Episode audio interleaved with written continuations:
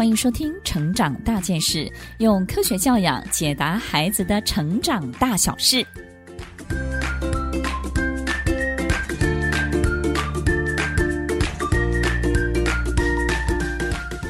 这一集分享的主题是如何让孩子情绪放松，容易入睡。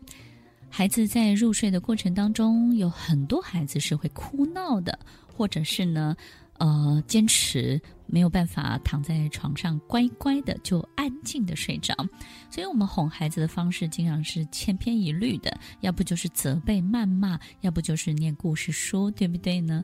所以当孩子不睡觉的时候呢，我们缺少了一些能够变通的方法。这一集呢，节目我们要提供所有的爸妈，让孩子容易放松心情、入睡的几个好方法。首先，所有的爸妈在这一集的节目当中，我们要来分享几个重要的知识，大家一定要记下来哦。在我们的脑波当中呢，有一个波长叫做阿尔法波，这个波长呢可以帮助我们放松。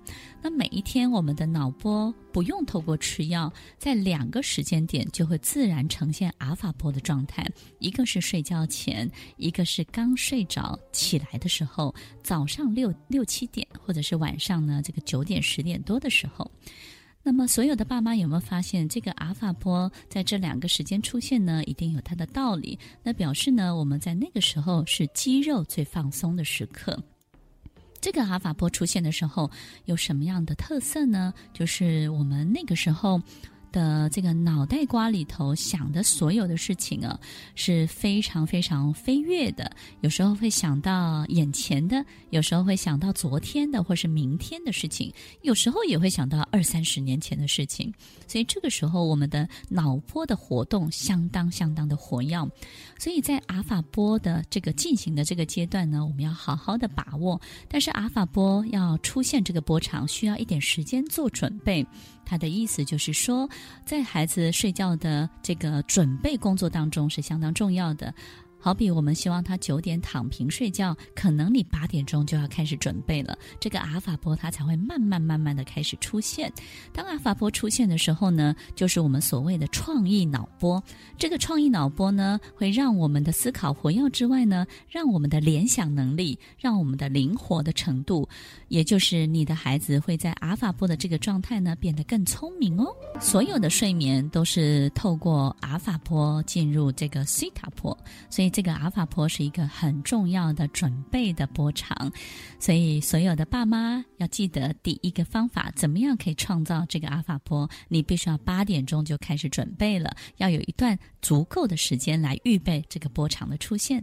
第二个方法呢，是透过小故事、轻音乐都能够让阿法波出现哦。还有一种抚慰型的食物，好比牛奶或者是香蕉，所以睡前呢，喝点牛奶，吃点香蕉，其实都会让孩子平静静。下来，让阿法波慢慢慢慢的出现。所以，当这个阿法波出现的时候，你会发现孩子呢躺在床上，他就会天马行空的跟你聊天，谈论很多学校的事情，他小时候的事情。所有的爸妈，那么这个时候我们是不是就要非常非常的小心？你不要在睡前跟孩子说太多鬼故事，你也不要在睡前呢。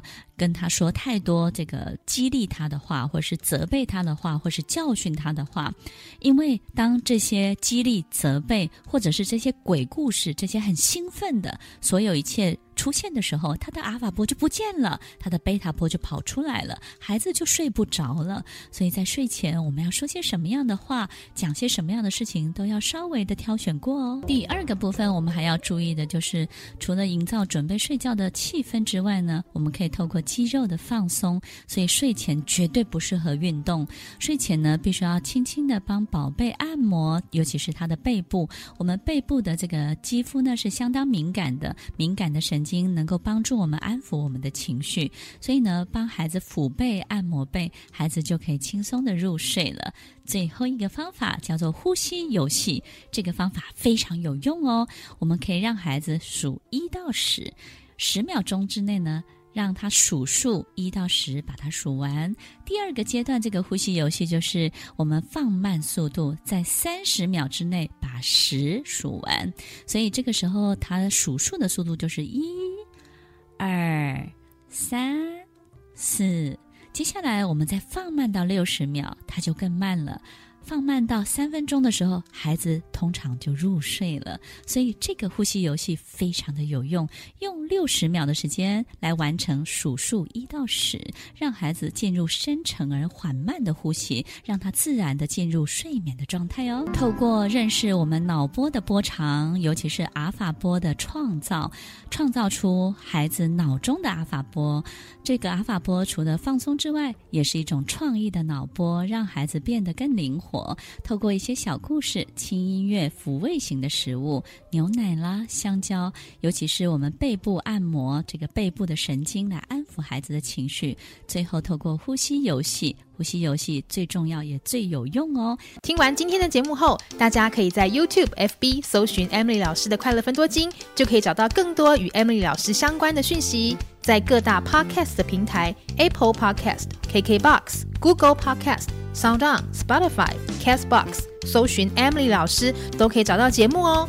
欢迎大家分享，也期待收到您的留言和提问。Emily 老师的快乐分多金，我们下次见，拜拜。